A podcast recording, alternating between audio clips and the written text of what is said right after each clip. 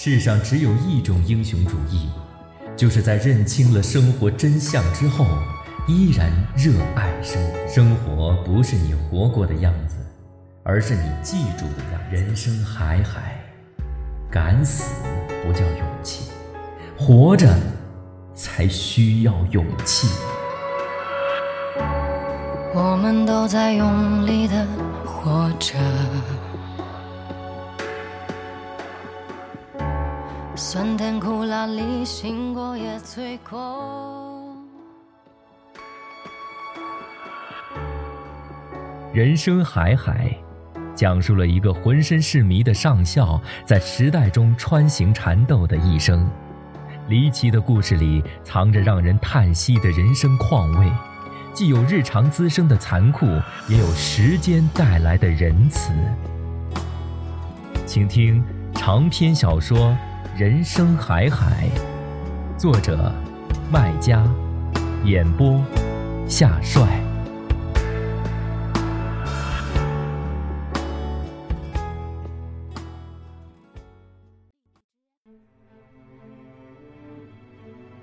姜太公派老保长去北平寻上校，几番周折，老保长终于见到了上校。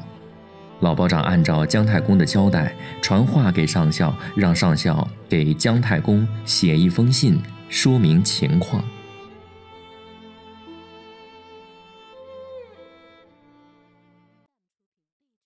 第二十五集。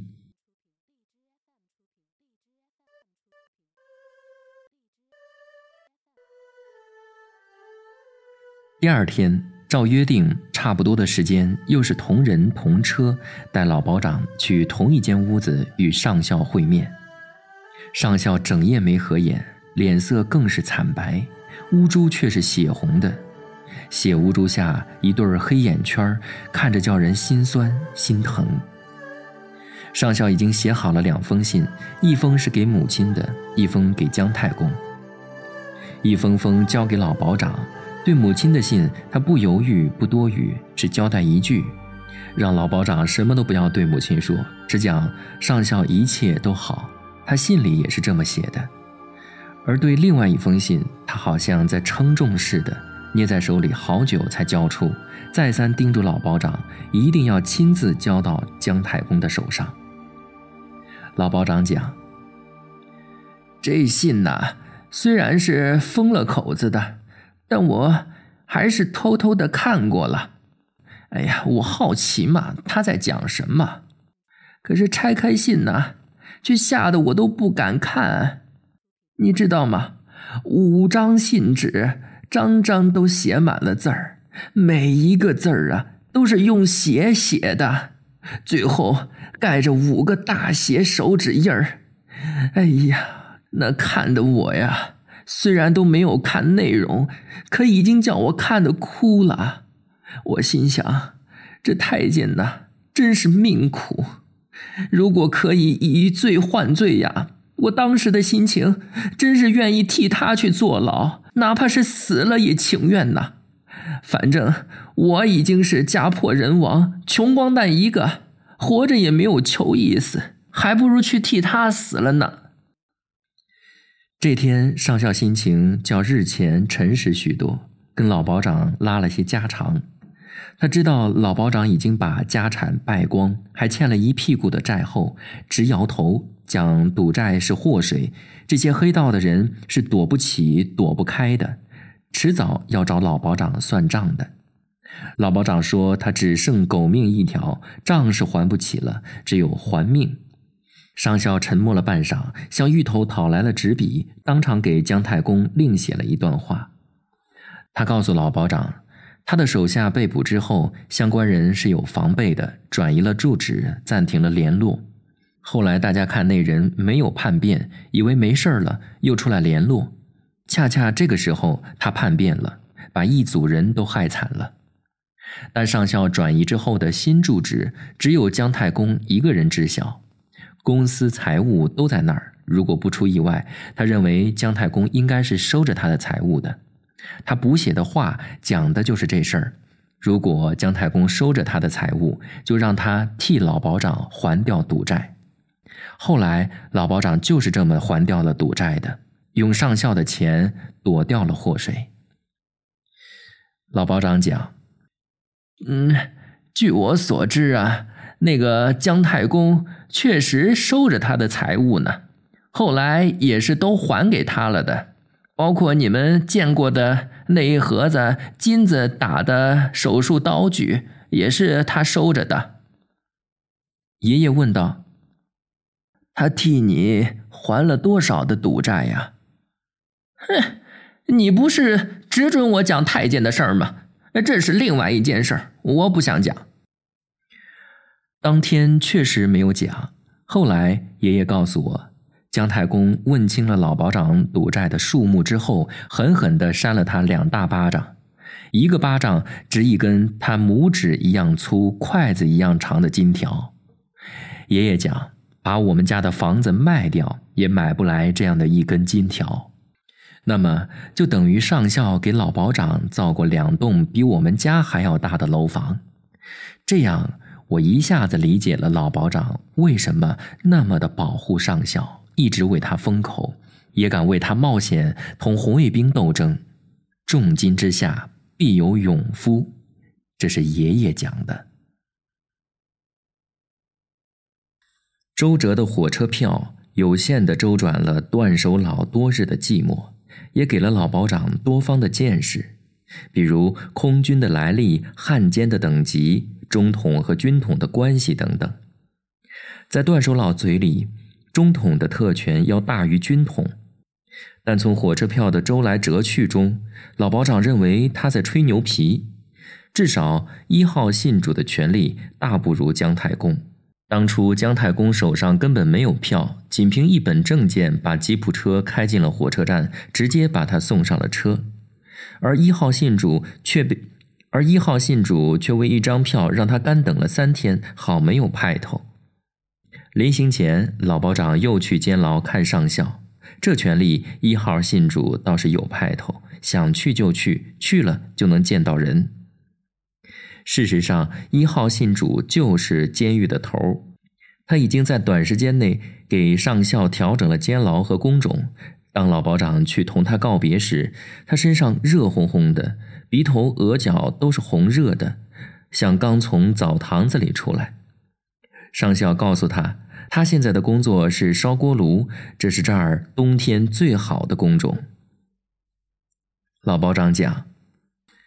分手前呢，他交代我回去跟姜太公讲，国共军队已经在东北、山东、山西局部开战了，第三次全面内战势在必然，让姜太公啊把他丢到战场上去送死好了，在他死之前一定还能救活一些人。后来果然如此。内战火势越烧越大，前线的军医只嫌少。他耀武扬威的金衣刀本是名声在外，姜太公只需略施小计，便有在东北抚顺浴血的司令长官以一纸命令把他调到了前线，干起了老本行。在枪林弹雨的战场上，在鲜血淋漓的生死线上，他最擅长创造传奇，传播英名。第二年夏天，有人曾在《东北战报》上为他写过一首诗，洋洋洒洒几十行，其中有这样一段：“我看见了死亡的狰狞，血盆大口，獠牙双脊。他悄悄来到我身边，手上钳着金子光芒，嘴里含着绿色钥匙。生死一页纸，阎王是活鬼。”他最巧于对死鬼施令，让阎王回归人的良心。战火自北向南一路烧，解放军一路围追堵截，上校随国军一路败北，最后退到江苏镇江，阴差阳错当上了国民党海军军医。后来一夜之间，他的部队弃暗投明，改了姓。解放军讲道理，对不愿改姓的官兵不歧视、不苛刻，可以选择回老家，并且发放盘缠。那个时候他已经看透荣辱生死利害，生活里最看紧的东西是猫，对部队姓什么无所谓，只关心一件事儿：当了解放军能不能继续养猫？能就当，不能则罢。他抱着猫去找解放军一个领导问情况，领导对他讲：“养猫还是回家编的。”于是他回手术室收拾好手术器具，这是他拿自己的金子定制的，属于个人财产，准备去操场领盘缠走人。他抱着猫走出弥漫着混乱和药水气的红砖门诊楼，去到操场，排在一长溜等着领盘缠回家的队伍里。猫哪见过这场面，不时的喵喵叫，壮胆子，引来了不少好奇的目光。一个负责维护现场秩序的解放军讨厌这猫，也讨厌这人，准备去批评他，甚至打算把猫缴走，交给炊事班去做一道荤菜。他提着枪，气呼呼地冲过来，见到人却笑了。老包长讲：“他们呐是老相识，几个月前就是他把太监绑去给他们大首长救命。”之后的事儿啊，反正你们都知道了，我就不讲了。确实，以后的事儿我都知道。大首长带着他先驰骋在长江两岸打国民党，后来雄赳赳跨过了鸭绿江去抗美援朝，打美国佬。打谁都需要军医，上校是最好的军医，把他留在身边，等于给性命留了条后路。阎王爷找上门是可以抢命的。从此，他一直跟着大首长走南闯北，救死扶伤，立功受奖，享尽了金一刀的名誉。后来回国，不知怎么的又跌跟头，被开除了军籍，遣返老家，重新当农民。所谓不知怎么的，也不是没有说法，而是说法太多。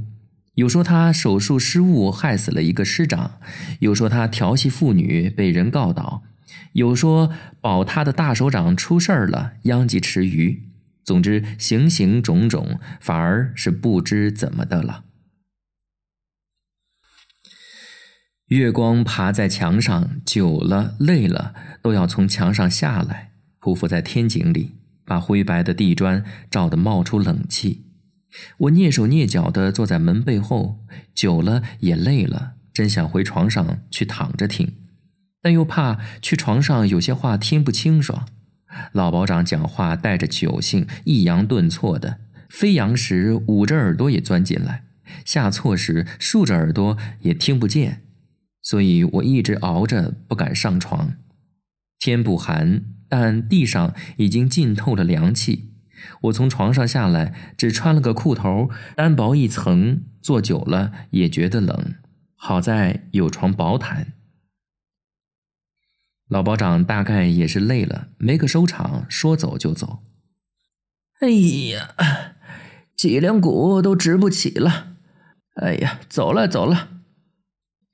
椅子脚在地上发出撕心裂肺的挣扎声，然后便是吧嗒吧嗒的脚步声，向天井的方向吧嗒来。嘿，别走，你事情还没讲完呢，讲完再走。爷爷挽留他，老保长一边走一边应：“你完了，完了，都讲完了。你看，这月亮都直射了，该是子夜了，早点睡吧。”你没事儿可以睡懒觉，你儿子明早还要替你去挣工分呢。走了，走了，走了，明天再见。爷爷不准他走，追到了天井，拦住他，批评他：“你上海、北京的讲了一大通，关键的东西还没讲呢，怎么能走呢？讲了再走。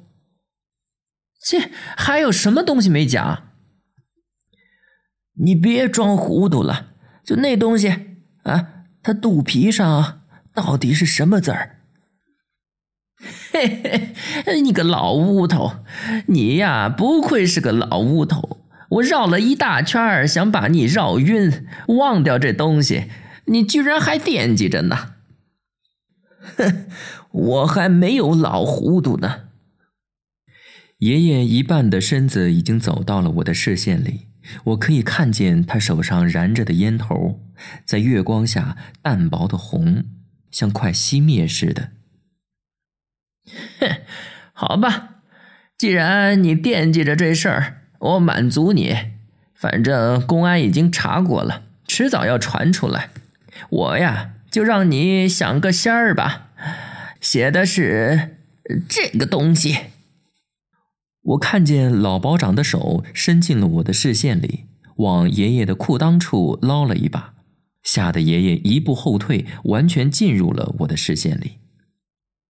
你干什么，老流氓？嘿嘿，你不是要我讲写的东西吗？写的呀，就是这东西。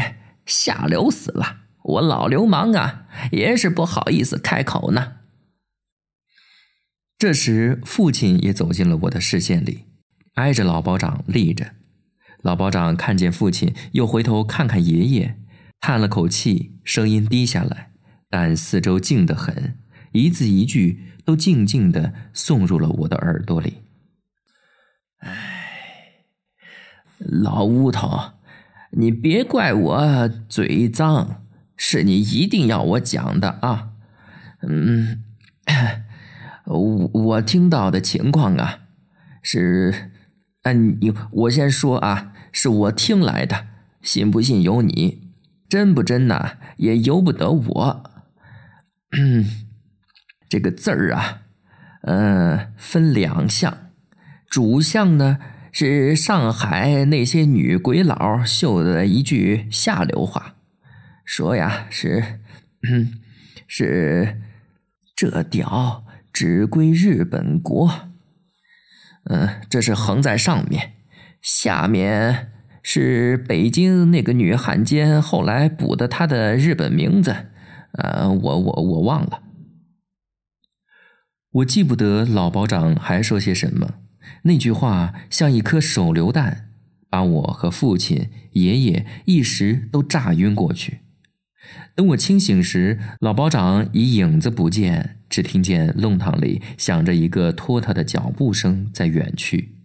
爷爷和父亲像一对木桩似的杵着，无声，显明是还晕着。爷爷比父亲先醒，他看看父亲，似乎要催他醒，少见的骂了句娘，然后咕哝道：“鬼子就是鬼子，什么鬼事儿都做得出来，什么好东西都想归他。”父亲如梦初醒，怔怔的望着爷爷，仿佛是被月光吸走了魂。爷爷四周看看，像在寻他的魂灵。然后又骂了句娘，上前拍了一下父亲的肩膀，劝他：“哎，去睡吧，确实不早了。”说着走出我的视线。我知道他要去猪圈解手。父亲追上去，也脱离我的视线，但声音我依然听得清，却是怯生生的、悠悠的。这，你说？会不会加重他罪行啊？爷爷答不了，叹着气，沉吟道：“唉，也不知道是真的假的。